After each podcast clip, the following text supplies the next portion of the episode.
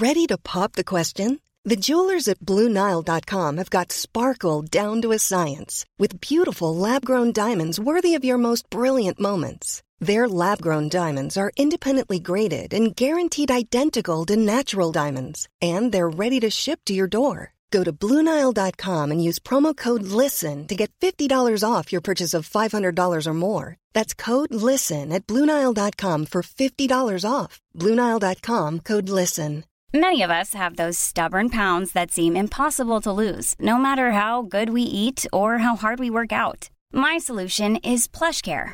PlushCare is a leading telehealth provider with doctors who are there for you day and night to partner with you in your weight loss journey. They can prescribe FDA-approved weight loss medications like Wegovy and Zepbound for those who qualify. Plus, they accept most insurance plans. To get started, visit plushcare.com slash weight loss. That's plushcare.com slash weight loss.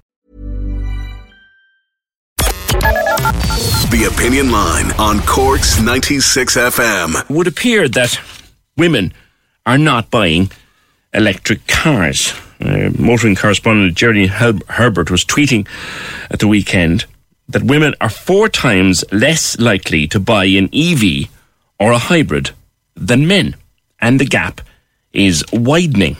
Jerry, good morning to you. Good morning, PJ. That's an interesting finding. What are the reasons? It is now. I should probably clarify this. This information comes from um, uh, Britain's uh, buyacar.co.uk. It's a, it's an online car supermarket. So that's their research. Now, I don't have any research to back this up in Ireland. Right. We, we, and I've spoke to a few people. We don't seem to capture this information. But anecdotally, I would know as many women driving EVs as I would men. So I'm not sure what my uh, experience says on this, all of this.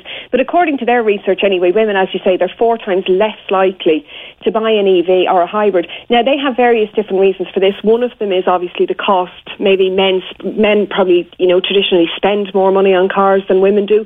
And the other thing is what they're looking at is that possibly it's the way cars, the electric cars are marketed.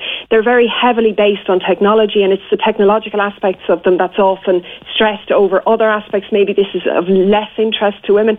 But I find it an interesting statistic, particularly, PJ, because women are supposed to make more environmental buying choices than mm. men. I mean, there's lots of surveys that prove this. So I would have thought they'd be more eager to buy hybrids and more eager to buy electric cars than men. But this contradicts that anyway. Yeah, the technology in them. I know that um, my own wife, Queen Bee, would if I arrived with an electric car, in in she'd she'd she'd have a panic attack. You know, looking at it inside. Now she would eventually get to grips with it and drive it away like she'd drive any other car. But certainly the technology, the chain, the different technology would faze her.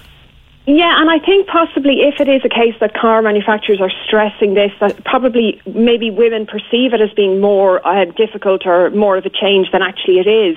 So I think it's a lack of understanding as well.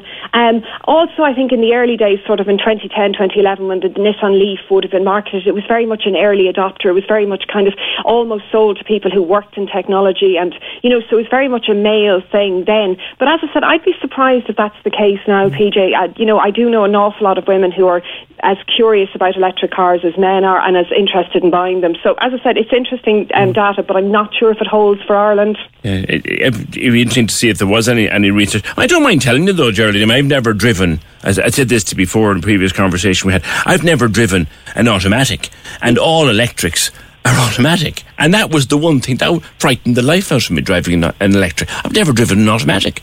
Yeah, and that's a big thing, PJ, going forward, because as we said before, if the plan is to ban, you know, the sale of new petrol and diesel cars by 2030, the only new cars you will be able to buy from 2030 onwards will be um, automatic. Mm. Yeah, so we all need to get used to it and get used to it fairly, fairly quickly. Are EVs, are the sale of EVs up in 2021 in Ireland, Jerry? Yeah, they are. I mean, car sales are not doing great because you can't really compare them to last year. But if you compare them to 2019, which would have been the last kind of normal year, they're down about 12%. But EVs are up a huge percentage now. They're up over 100% this right. year. They're like they're really strongly selling. Even last year when car sales were down, EVs were still up as well. So yeah, yeah very, very strong um, um, uh, demand for EVs at the moment. Range anxiety, is it still a thing? It definitely is. I noticed when I tweeted that information, a lot of people came back to me and said women are worried about being stranded on the Yeah. side of the road with an electric car. And again, this is not something that happens because you get plenty of warning that you're running out of range and there's ways you can manage it. And you can also have an app on your phone that will tell you where there's a working and reliable charge point en route.